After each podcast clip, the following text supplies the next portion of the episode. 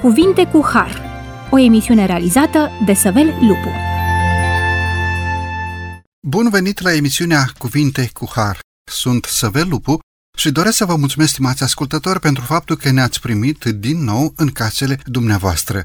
Să fie binecuvântarea lui Dumnezeu peste dumneavoastră și peste familiile dumneavoastră. Discutăm astăzi despre Cuvântul lui Dumnezeu, discutăm despre legea lui Dumnezeu, discutăm despre descoperirea Cuvântului lui Dumnezeu pentru noi oamenii ca și normă morală de conduită în viața aceasta, ca și lecție prin care noi să învățăm disciplina cerului, să ne reeducăm după voința divină. Pentru că după datina umană, noi am învățat sau ne-am învățat să fim eventual egoiști, eventual să mai ne însușim ceea ce nu este al nostru, pe când Dumnezeu spune să fim altruiști, să respectăm drepturile celuilalt și iată că am dat doar două exemple din ceea ce înseamnă cuvântul lui Dumnezeu sau legea lui Dumnezeu. Noi credem că marele principii ale legii lui Dumnezeu sunt cuprinse în cele 10 porunci ca o exemplificare a caracterului lui Dumnezeu și în viața Domnului nostru Isus Hristos. Ele exprimă iubirea, voința, hotărârile lui Dumnezeu și credem că sunt obligatorii pentru toți oamenii din toate timpurile. Aceste percepte divine constituie baza legământului lui Dumnezeu cu poporul său din Vechiul Testament, în istoria Vechiului Testament, dar și etalonul după care se va desfășura judecata lui Dumnezeu pentru poporul lui Dumnezeu din toate timpurile. De fapt, nu doar pentru poporul lui Dumnezeu, ci pentru fiecare ființă umană.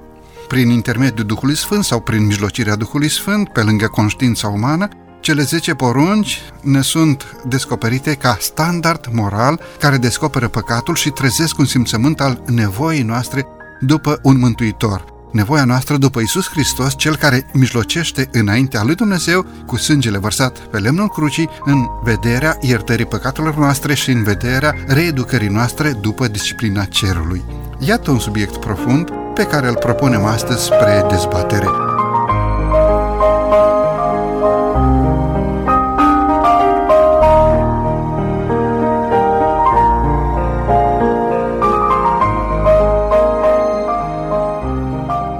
Discutăm acest subiect deosebit împreună cu domnul pastor Daniel Bursuc. Domnule pastor, bine ați revenit la microfonul emisiunii Cuvinte cu Har. Bine v-am regăsit. Bună ziua tuturor! Domnule pastor, haideți să citim din Sfânta Scriptură cele 10 porunci. Cele 10 porunci spun așa, atunci Dumnezeu a rostit toate aceste cuvinte și a zis, Eu sunt Domnul Dumnezeul tău care te-a scos din țara Egiptului, din casa robiei. Să nu ai alți Dumnezei afară de mine, să nu-ți faci chip cioplit, nici vreo înfățișare a lucrurilor care sunt sus în ceruri sau jos pe pământ, sau în apele mai jos decât pământul, să nu te închini înaintea lor și să nu le slujești, că eu, Domnul Dumnezeul tău, sunt un Dumnezeu gelos care pedepsesc nelegiuirea părinților în copii până la al treilea și al patrulea neam al celor ce mă urăsc și mă îndur până la al miilea neam de cei ce mă iubesc și păzesc poruncile mele. Să nu iei în deșert numele Domnului Dumnezeului tău, căci Domnul nu va lăsa nepedepsit pe cel ce va lua în deșert numele Lui, Aduți aminte de ziua de odihnă ca să o sfințești, să lucrezi șase zile și să-ți faci lucrul tău, dar ziua șaptea este ziua de odihnă închinată Domnului Dumnezeului tău. Să nu faci nicio lucrare în ea, nici tu, nici fiul tău, nici fica ta, nici robul tău, nici roaba ta, nici vita ta, nici străinul care este în casa ta. Căci în șase zile a făcut Domnul cerurile, pământul și marea și tot ce este în ele, iar în ziua șaptea s-a odihnit. De aceea a binecuvântat Domnul ziua de odihnă și a sfințit-o. Cinstește pe tatăl tău și pe mama ta, pentru ca să ți se lungească zilele în țara pe care ți-o dă Domnul Dumnezeul tău. Să nu ucizi, să nu prea curvești, să nu furi, să nu mărturisești strâmb împotriva aproapelui tău, să nu poftești casa aproapelui tău, să nu poftești nevasta aproapelui tău, nici robului, nici roaba lui, nici boului, nici măgarului, nici vreun alt lucru care este al aproapelui tău. Domnule pastor, mulțumesc tare mult și aș dori să intrăm în discuția de astăzi prin următoarea întrebare. Care este relația sau legătura dintre legea lui Dumnezeu și libertatea umană?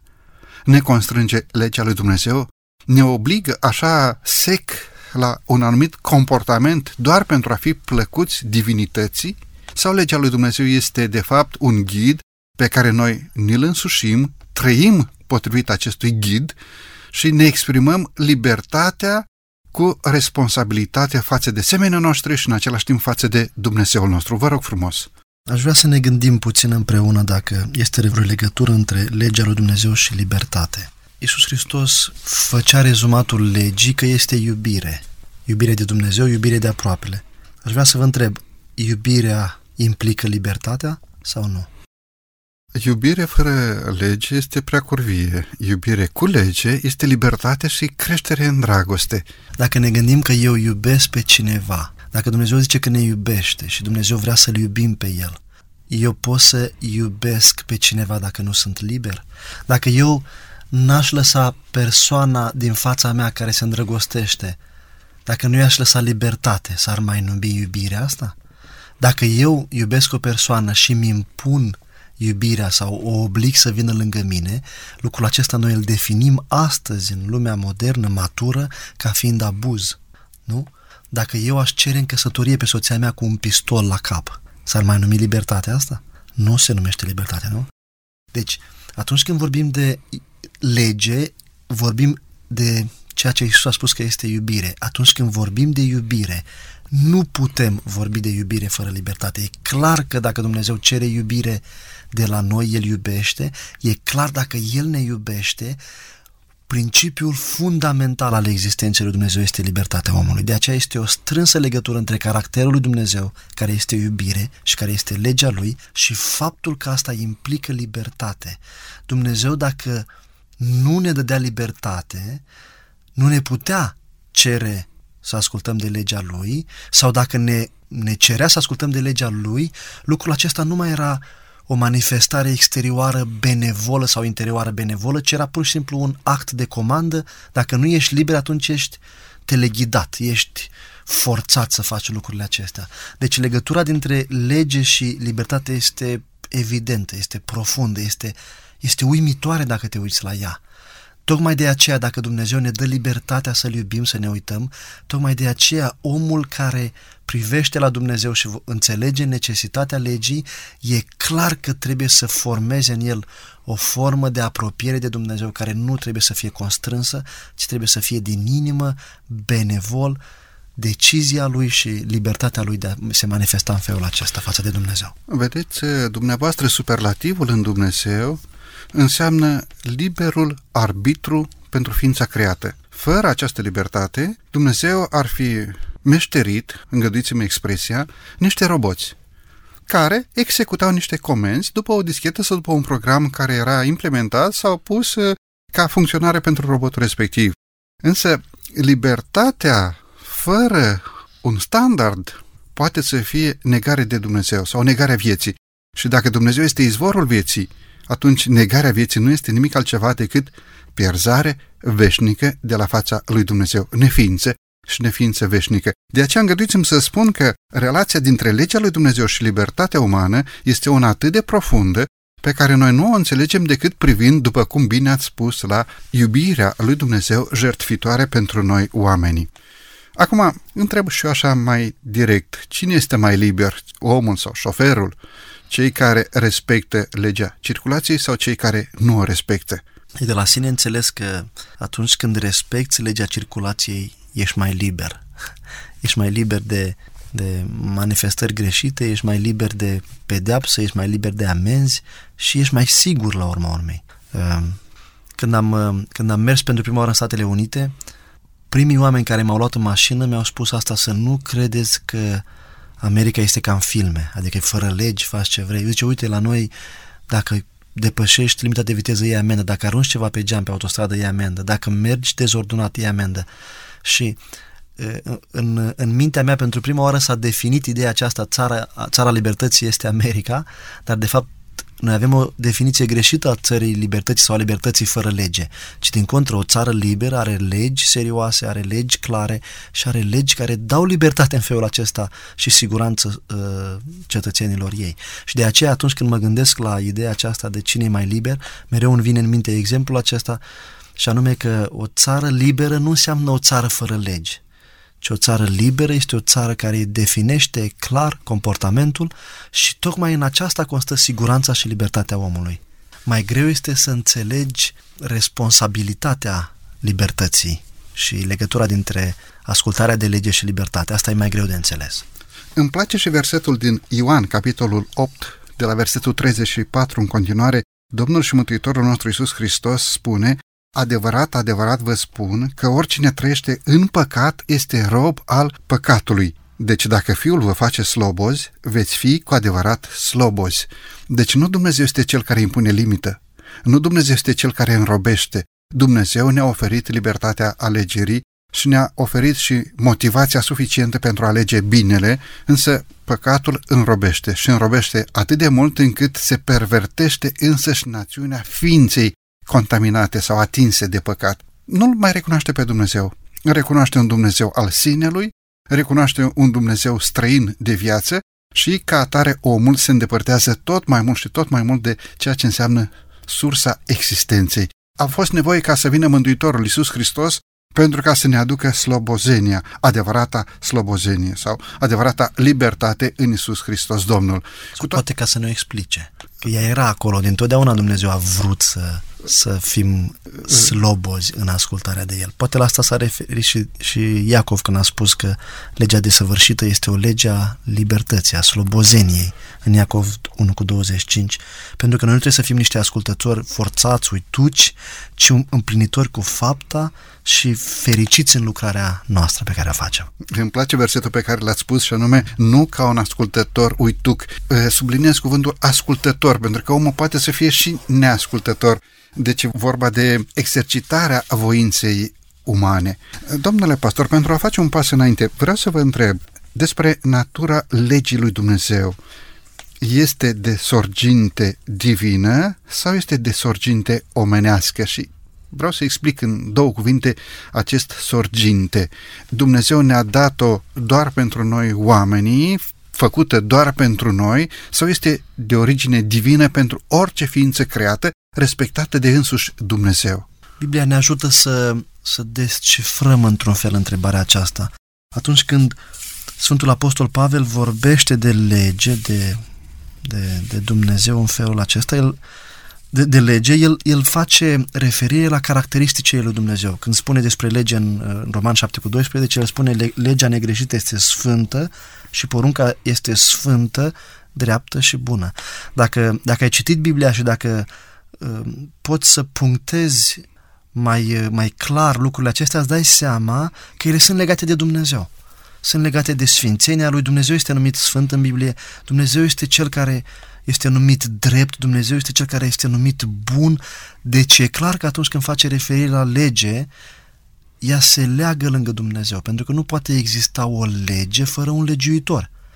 Iar dacă legea în sine este sfântă, dreaptă și bună, e clar că legea nu poate exista fără o ființă numită Dumnezeu care este sfânt, drept și bun și care, interesant, așa este exprimat de cei care l-au văzut Moise când se uită la Dumnezeu și spune, wow, Dumnezeu este plin de bunătate, plin de credincioșie, care nu numește pe omul vinovat, nevinovat și invers și în același timp este sfânt, este Dumnezeu drept.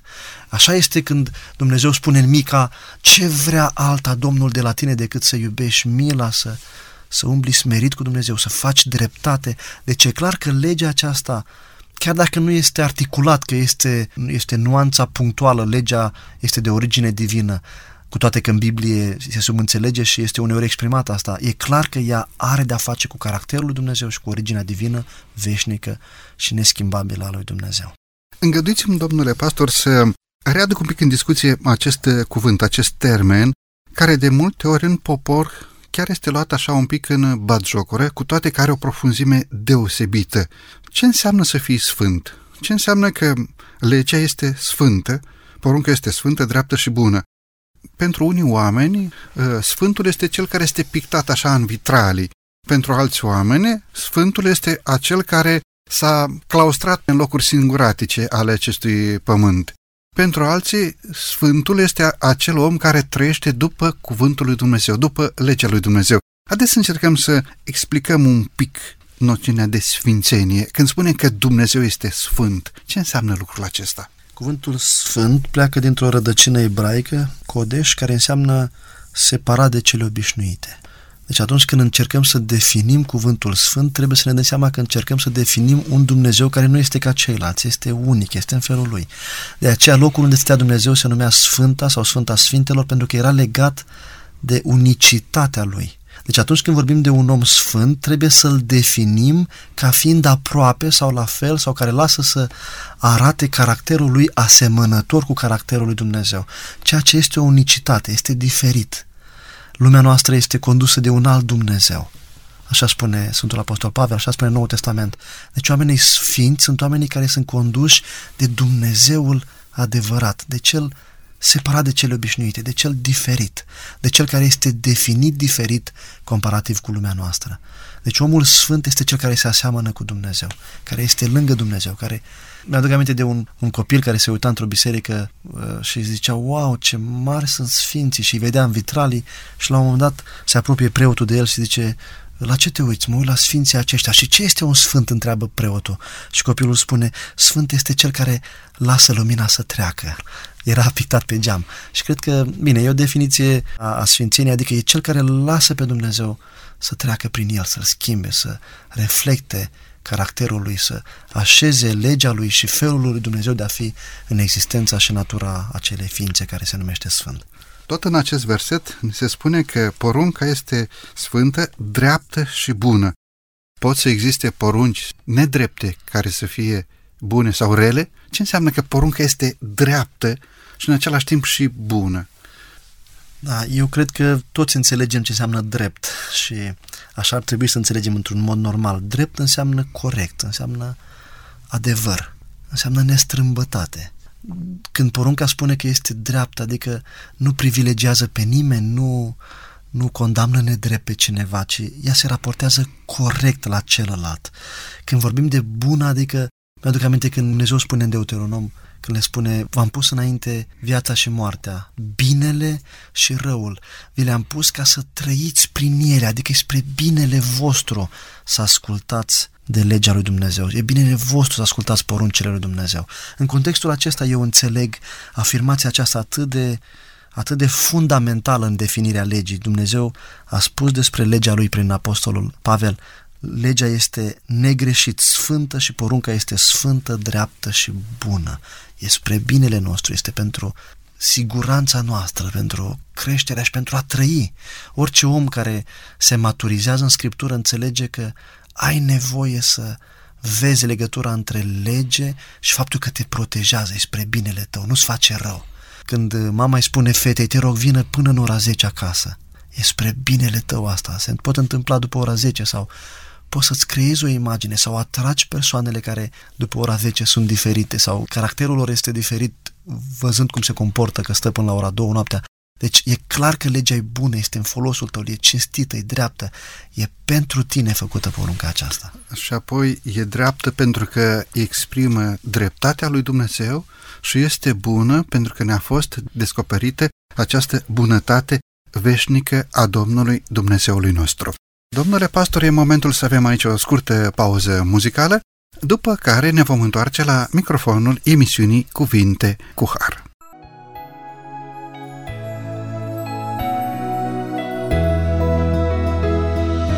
La tua parola è per me una lampada al mio piede. La tua parola è per me una luce al mio sentiero.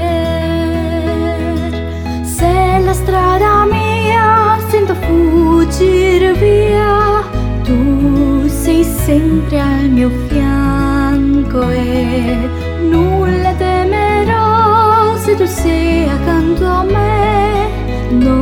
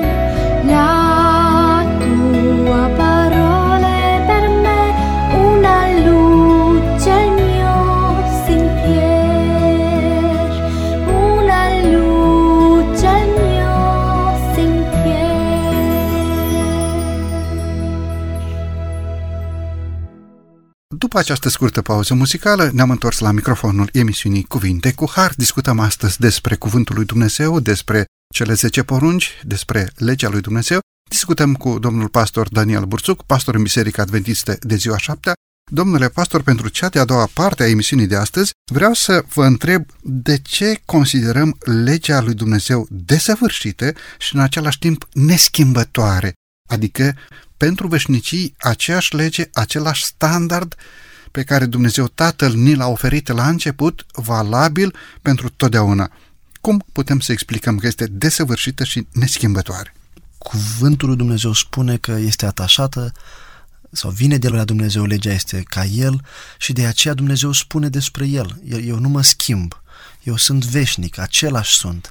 Ar fi nedrept ca Dumnezeu să aibă un barem de, de, de conduită morală și apoi după aceea să-l schimbe. Ce facem cu cei care au trăit înainte, care au fost sub baremul acela? Deci e clar că Dumnezeu este neschimbător și tot ce este legat de Dumnezeu este neschimbător. Nu putem accepta ideea ca un om să se schimbe, să spunem că eu mă comport într-un fel cu dumneavoastră și apoi mă schimb. Un om este deranjat de lucrul acesta că se schimbă, că nu este consecvent în ceea ce spune, în ceea ce face. Dumnezeu nu cred că ar fi inconsecvent în ceea ce face.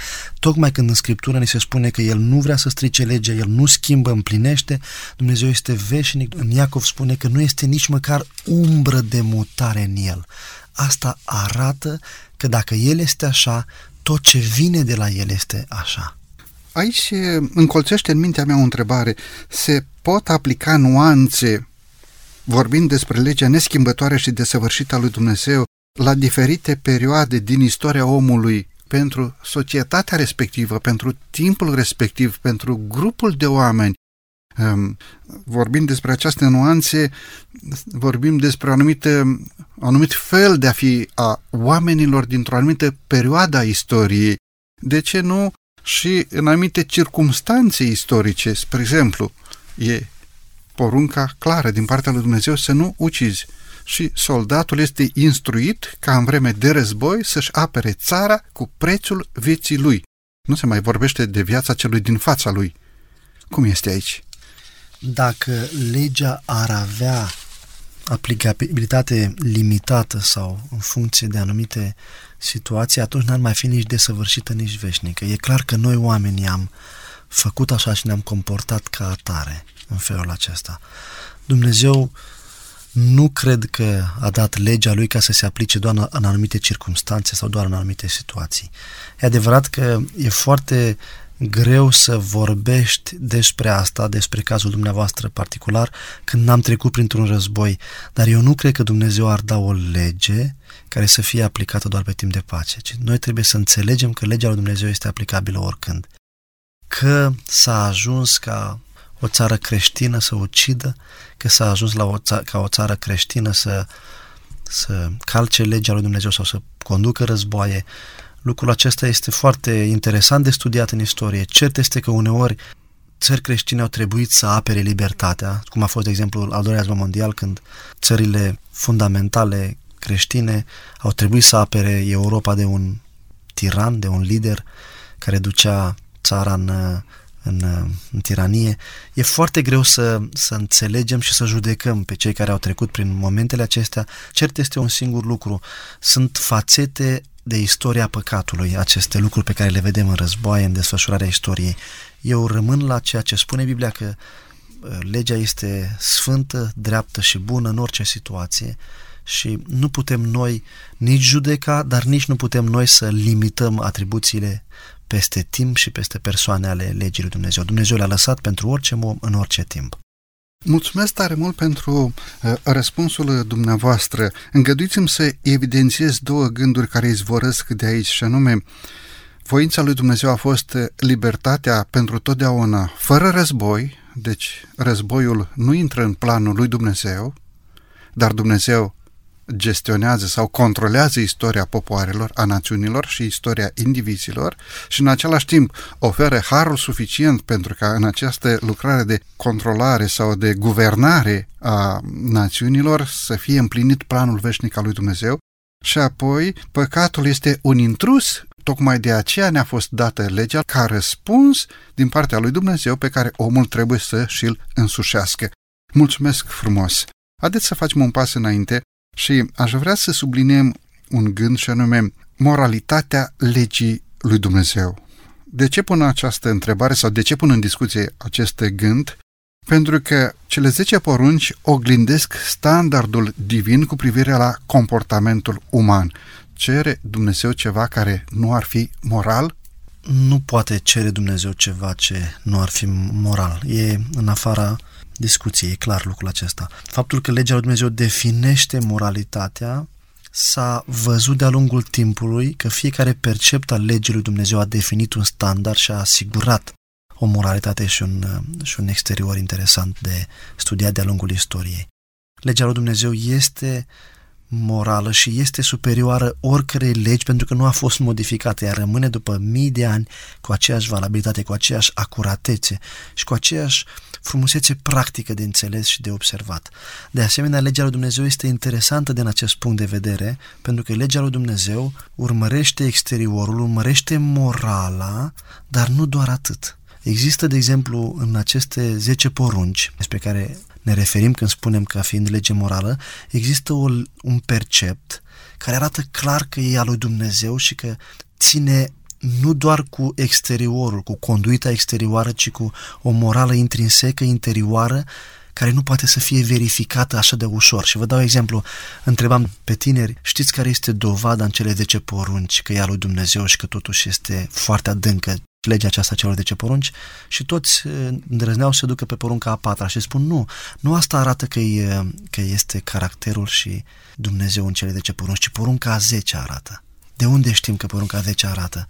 Pentru că ea face aluzie la un standard moral pe care noi oamenii nu putem să-l verificăm decât limitat. Dacă Dumnezeu a dat cele 10 porunci și într-una din cele 10 porunci spune să nu poftești, înseamnă că El are acces într-un loc în care oamenii n-au acces decât doar prin anumite elemente exterioare. Dar eu pot să poftesc și să nu am în elemente exterioare verificabilă porunca aceasta, dar asta arată standardul moral și standardul divin al legii lui Dumnezeu, accesând locuri pe care oamenii în mod normal nu le au. De aceea spunem că legea lui Dumnezeu este morală, este o definiție a moralei, pentru că urmărește și definește într-un mod unic morala, nu doar la nivelul la care oamenii au acces, ci la un nivel pe care Dumnezeu îl propune ca fiind interiorul și inima oamenilor în ceea ce privește morala și locul de unde pleacă exteriorul lor. Mulțumesc frumos! Vreau să mergem cu discuția înainte și uh, aduc un exemplu. S-au văzut animale care și-au manifestat uh, dragostea față de puii lor. Ba, s-au văzut alte animale, diferite ființe care au putut să fie condiționate prin condiționare pozitivă sau negativă și nu intru în discuția aceasta pentru că de asemenea este o discuție foarte mare. Ba, mai mult, la unele ființe s-au observat și oarecare urmă de rațiune. Au învățat să construiască un anumit sistem pentru a ajunge la banana oferită ca recompensă.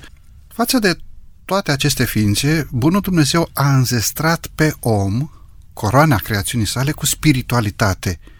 Ei bine, legea este obiectivă sau vizează doar aspecte practice din domeniul fizicului, gestionează doar relațiile sociale dintre oameni, punctează doar relațiile de ordin psihologic și relațiile construite din acest punct de vedere sau este și una spirituală care vizează domeniul spiritual, spiritualitatea lui Dumnezeu pe care Dumnezeu dorește să ne ofere, să o implementeze pentru noi coroana creațiunii sale.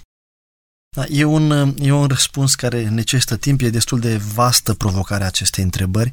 Realitatea este că noi suntem ființe fizice, suntem ființe cu o anumită existență comportamentală, dar nu putem exclude că suntem ființe spirituale.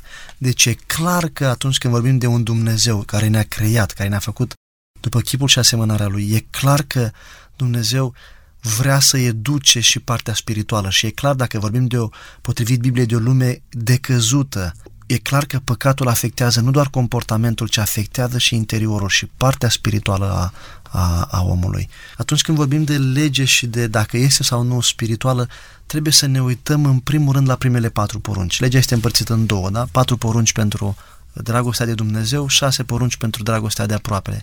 Când te uiți la primele patru porunci, e clar că se referă la partea spirituală a omului.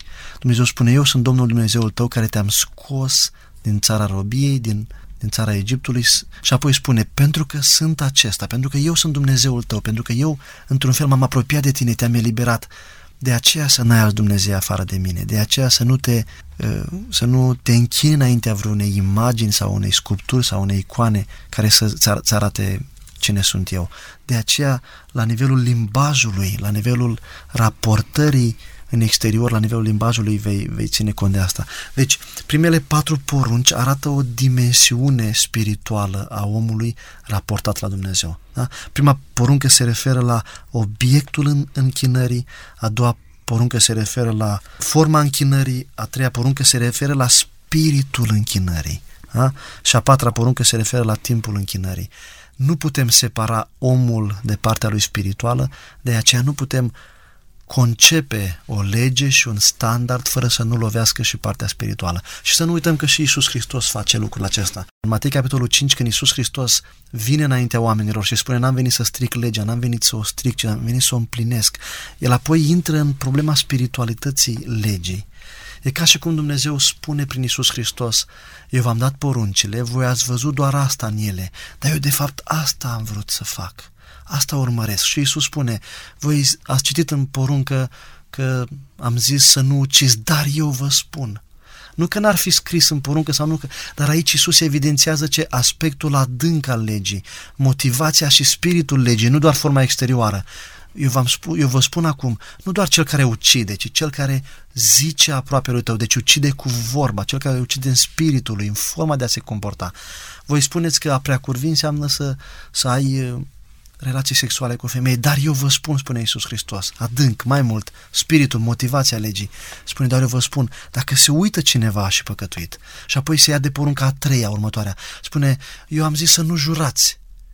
Porunca a treia, în principiu, în, în nuanța română, nu, nu comportă di, distinția aceasta. La noi când spunem să nu iei în deșert numele Domnului, se referă la o vorbire ușoară cu privire la Dumnezeu.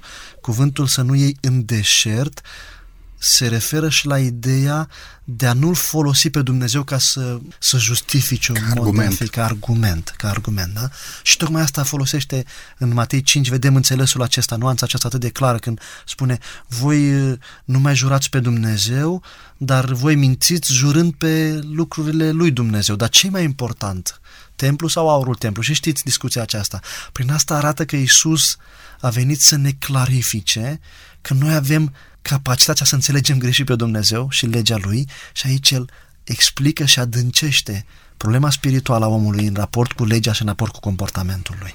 Am pus această întrebare pentru că mă uit la Romani, capitolul 7, versetul 14, în care ni se spune, știm în adevăr că legea este duhovnicească, numai că noi, zice versetul, eu sunt pământesc, vândut rob păcatului. Foarte mulți oameni nu reușesc să înțeleagă spiritualitatea legii lui Dumnezeu.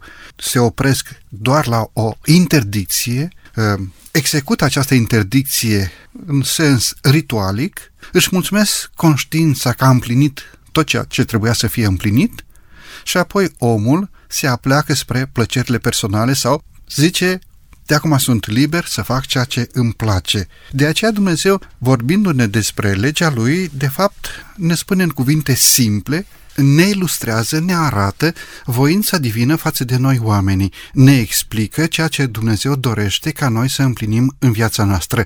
Și îi mulțumim lui Dumnezeu pentru această voință divină descoperită pentru noi, cei care trăim în sfârșit de istorie sau trăim evenimentele finale ale istoriei acestui pământ. Domnule pastor, e momentul să avem aici o scurtă pauză muzicală, după care ne vom întoarce la microfonul emisiunii Cuvinte cu Har. Cântul meu este doar pentru tine, bucuria și lacrima mea. Printre noi sau în nopți mai senine, pentru tine într-una voi cânta. Doamne, ție-ți înalți toate lauda, pentru harul tău nemărginit.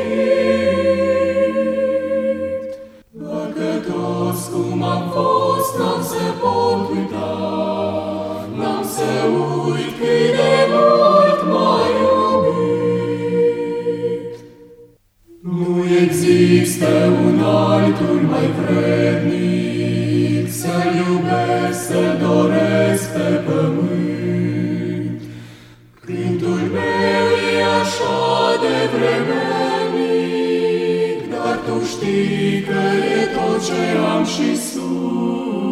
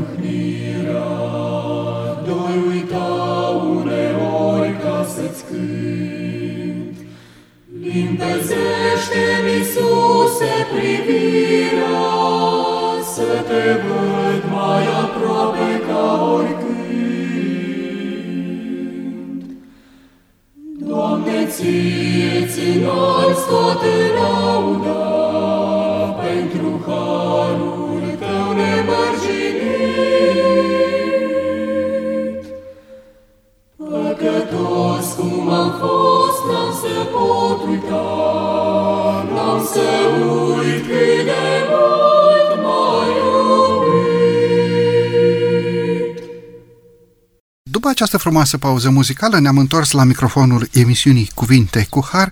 Discutăm astăzi despre legea lui Dumnezeu, discutăm împreună cu domnul pastor Daniel Bursuc. Domnule pastor, pentru cea de-a treia parte a emisiunii, vreau să vă întreb, de fapt să discutăm, să punem în fața ascultătorilor noștri, de ce Dumnezeu a îngăduit sau a binevoit să ne dea legea sa. De ce ne-a oferit Dumnezeu legea? Care era scopul lui Dumnezeu oferindu-ne legea lui Dumnezeu? Dumnezeu a rostit cele 10 porunci care reprezintă în rezumat voia lui. Și dacă ne uităm la acest rezumat, observăm că ele se referă la câteva spăcate specifice și generale. Sunt în așa fel găsite și formulate încât dacă cineva ține cont de acele 10 porunci care sunt obligatorii, îi deschide perspectiva spre ceea ce înseamnă desăvârșire, ascultare și alte porunci care Dumnezeu le spune și le numește în cuvântul lui. Putem spune că aceste porunci sunt principii morale care sunt doar un început de descriere a voii lui Dumnezeu. Dacă ar fi să intrăm mai adânc în subiectul acesta, de ce Dumnezeu ne dincolo de faptul că descoperă voia lui Dumnezeu pentru omenire, de fapt, cele 10 porunci descoperă, cum spune în Roman, capitolul 7 cu versetul 7, deci ce vom zice? Legea este ceva păcătos, nici de cum, din potrivă, păcatul nu l-am cunoscut decât prin lege. Deci, când spunem lucrul acesta, este o, formare, o formulare la negativ, dar de fapt este formularea la ceea ce am spus anterior, și anume că ea descoperă ce? Caracterul sfințenia lui Dumnezeu. Iar noi când ne uităm în lege ca oameni păcătoși, ea nu face altceva decât să ne descopere păcatul și atunci când vezi în viața ta că ai un păcat, când vezi în viața ta cum ești, atunci obligatoriu, descoperind păcatul, te conduce la cel care se ocupă de problema păcatului și anume la Isus Hristos. ați subliniat uh, această noțiune de păcat, problema păcatului, într-adevăr o problemă foarte gravă în istoria Universului, dar în același timp este și o problemă a noastră, a fiecăruia, pentru că prin Harul lui Dumnezeu putem să fim izbăviți de ceea ce înseamnă călcarea legii lui Dumnezeu. Totuși, aș vrea ca în câteva cuvinte să detailăm un pic ce este păcatul. Simplu noțiune avem, călcarea legii. Dar a fuma este păcat? Un om spune da, alt om spune nu. Cum e aici? Vă rog frumos. De aceea am spus în afirmația anterioară pentru întrebarea menționată că în literă putem spune că nu sunt toate principiile morale în lege, în literă, cu toate că spiritul fiecarei porunci poate să ducă la a înțelege clar care e voia lui Dumnezeu. Noi vedem clar că legea lui Dumnezeu urmărește toate aspectele vieții. Toate aspectele vieții. Dacă ne uităm, de exemplu, la porunca a doua, porunca a doua spune să nu-ți faci chip cioplit. Are de-a face cu trupul, nu? Iisus Hristos este, sau Dumnezeu este prezentat într-o formă de statuie sau într-o formă de imagine. Cu alte cuvinte, Dumnezeu spune, nu vreau să-ți apleci tu trupul în fața unui chip cioplit, în fața unei alte ființe. Deci, legea lui Dumnezeu este cea care cere a înțelege, de fapt, spiritul ascultării, a înțelege, de fapt, adânca schimbarea inimii care comportă ascultarea de Dumnezeu în toate aspectele existenței umane. Și apoi, în momentul în care omul, cu știință sau fără știință, calcă în picioare, scuzați-mi expresia, dar chiar așa se întâmplă, cuvântul lămurit din partea lui Dumnezeu, el nu face altceva decât calcă în picioare legea lui Dumnezeu, înfăptuiește păcatul, fie că este cu știință, fie că este fără știință, fie că este cu voia lui sau fie că este fără voia omului. Spre exemplu, cineva poate fi pus într-o situație în care neagă existența lui Dumnezeu. Și atunci, omul, independent de voința lui, calcă de fapt un principiu al existenței sau viața. Ei bine, vorbind despre istoria păcatului, cum poate omul să fie biruitor? Există rezerve în viața omului pentru a împlini prin sine voia divină? Poate omul prin sine să fie biruitor? Are omul rezervă spre biruință? Nu, omul nu are, nu are rezervă spre biruință. Omul poate să biruiască păcatul doar prin Isus Hristos. Asta este singura modalitate prin care poate să fie biruitor. În Isus Hristos putem totul, spune Sfântul Apostol Pavel. Pot totul în Hristos care mă mântuiește. Atunci când te uiți la, la lege, s-ar putea să găsești precepte în lege care nu le găsești. De exemplu, în lege nu scria problema poligamiei sau problema sclaviei. Nu existau lucrurile acestea. Dar asta nu înseamnă că Dumnezeu a fost de acord cu ele. Dumnezeu spune la un moment dat în istoria vieții lui, le spune fariseilor și spune de la început n-a fost așa. Moise a făcut lucrul acesta pentru că voi v-ați încăpățânat cața de despărțire a Dumnezeu, dar la început n-a fost așa. Dumnezeu n-a vrut asta cu oamenii. De aceea, când vorbim de legea lui Dumnezeu, legea lui Dumnezeu în literă nu poate să acopere toate aspectele vieții. Dar atunci când înțelegi matur ce înseamnă legea lui Dumnezeu, trebuie să cauți mai mult despre Dumnezeu, să cauți mai mult să-L înțelegi. De asta atunci când citești, când citești Biblia, vei vedea că sunt foarte multe sfaturi, sunt foarte multe îndemnuri. Când Dumnezeu spune, de exemplu, în 1 Corinteni spune, nu știți că trupul vostru este un templu nu știți că Duhul Sfânt vrea să locuiască acolo. De aici înțelegi dimensiunea mereu crescând a apropierii de Dumnezeu. Păcatul în definiție este o cauză sau un efect. Asta este un lucru foarte interesant de studiat. Pentru că noi de obicei când vorbim de păcat, îl definim ca și cum ar fi o cauză la toate lucrurile. Noi spunem, cităm textul în 1 Ioan în care spune oricine face păcat face fără de lege, căci păcatul este fără de lege. În realitate, păcatul este cum a fost la Eva. Păcatul a fost când a mâncat din pom? Ăla e păcatul? Asta e manifestarea păcatului? Sau păcatul este atunci când deja s-a depărtat de Dumnezeu? Păcatul a fost momentul în care ea a avut încredere mai mult în satana care i-a spus Dumnezeu e restrictiv, Dumnezeu e mincinos, te-a spus că o să mănânci, o să mori. Nu e adevărat, Dumnezeu a mințit, nu vei muri. Sau când satana i-a spus Dumnezeu îți spune că prin asta, prin ascultare, îți va fi bine, nu îți va fi bine. Dumnezeu, din contră, uite, știe că în ziua în care veți mânca, veți fi ca Dumnezeu, veți crește, adică, cu alte cuvinte, Dumnezeu e restrictiv, Dumnezeu e mincinos, Dumnezeu nu-ți vrea binele. Iar lucrul acesta a destabilizat-o în ceea ce știa ea de Creator, în iubirea ei față de Creator, în înțelegerea ei a Creatorului. Iar doar în condițiile acestea s-a produs păcatul în care Eva, nemai având încredere, nemai ascultându-l, pentru că ascultarea dacă vine din încredere, asta arată relația pe care Dumnezeu a vrut-o cu omul, cu creatura.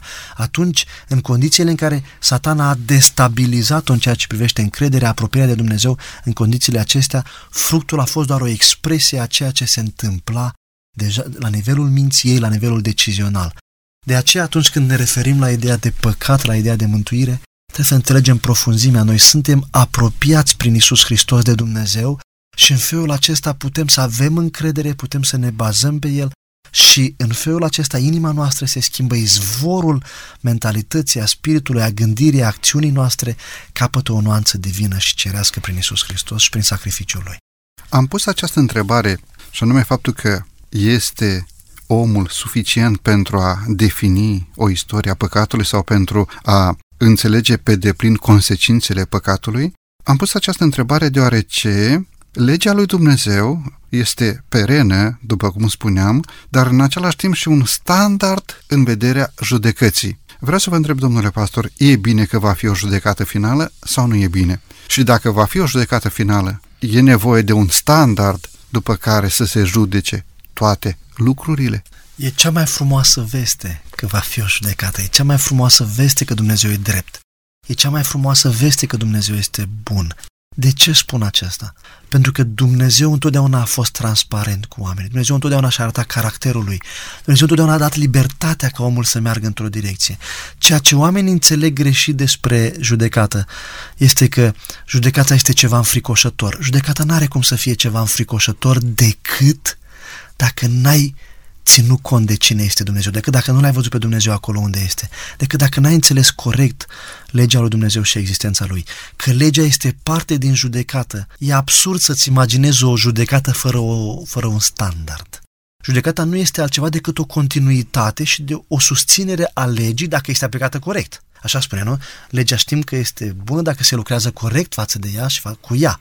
De aceea judecata este o veste excelentă pentru că ea nu doar arată continuitatea legii, nu doar arată îndreptarea omului, nu doar arată norma lui Dumnezeu, dar arată și caracterul lui Dumnezeu. Mulțumesc frumos! O ultimă întrebare, domnule pastor, pentru emisiunea de astăzi, chiar dacă timpul ne presează. Putea să existe istoria Universului, istoria creației și apoi istoria noastră a oamenilor pe pământ fără o lege din partea lui Dumnezeu? De fapt, întrebarea este un pic mai direct sau poate fi exprimată un pic mai direct și anume, poate exista sau poate fi existența fără principiul al existenței, fără lege? Nu, nu se poate lucrul acesta. Dumnezeu nu a dat legea când au apărut oamenii, când a creat pământul, ci legea lui Dumnezeu, dacă este definită în termenii legea este sfântă, dreaptă și bună, cum am, am, am, am spus anterior, înseamnă că și legea exista în Dumnezeu, în El însuși, în caracterul Lui, în forma Lui de a fi.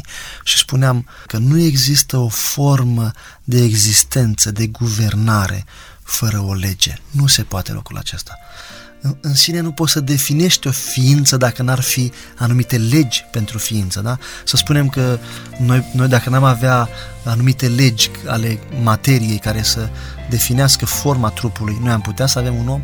La fel este și la nivel spiritual, la fel este și la nivel moral. Nu putem vorbi de existență în afara unei legi. Nu se poate. Este o inepție. Domnule pastor, mulțumesc tare mult. Mulțumesc pentru prezența dumneavoastră în emisiune.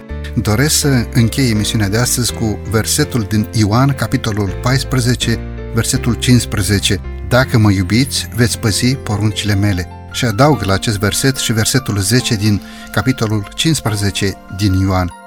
Dacă păziți poruncile mele, veți rămâne în dragostea mea, după cum și-am păzit poruncile tatălui meu și rămân în dragostea lui Dumnezeu. Să fie această iubire divină peste noi toți, să fie dragostea lui Dumnezeu suficientă pentru ca noi să putem să primim iertare prin Harul lui Dumnezeu pentru toate acele păcate pe care le-am făcut înaintea Domnului Dumnezeului nostru. Domnule pastor, mulțumesc frumos! Mulțumesc și eu. Stimați ascultători, mulțumesc din toată inima pentru faptul că timp de 50 de minute ne-ați primit în casa dumneavoastră. Dorim ca binecuvântarea lui Dumnezeu să fie peste voi toți.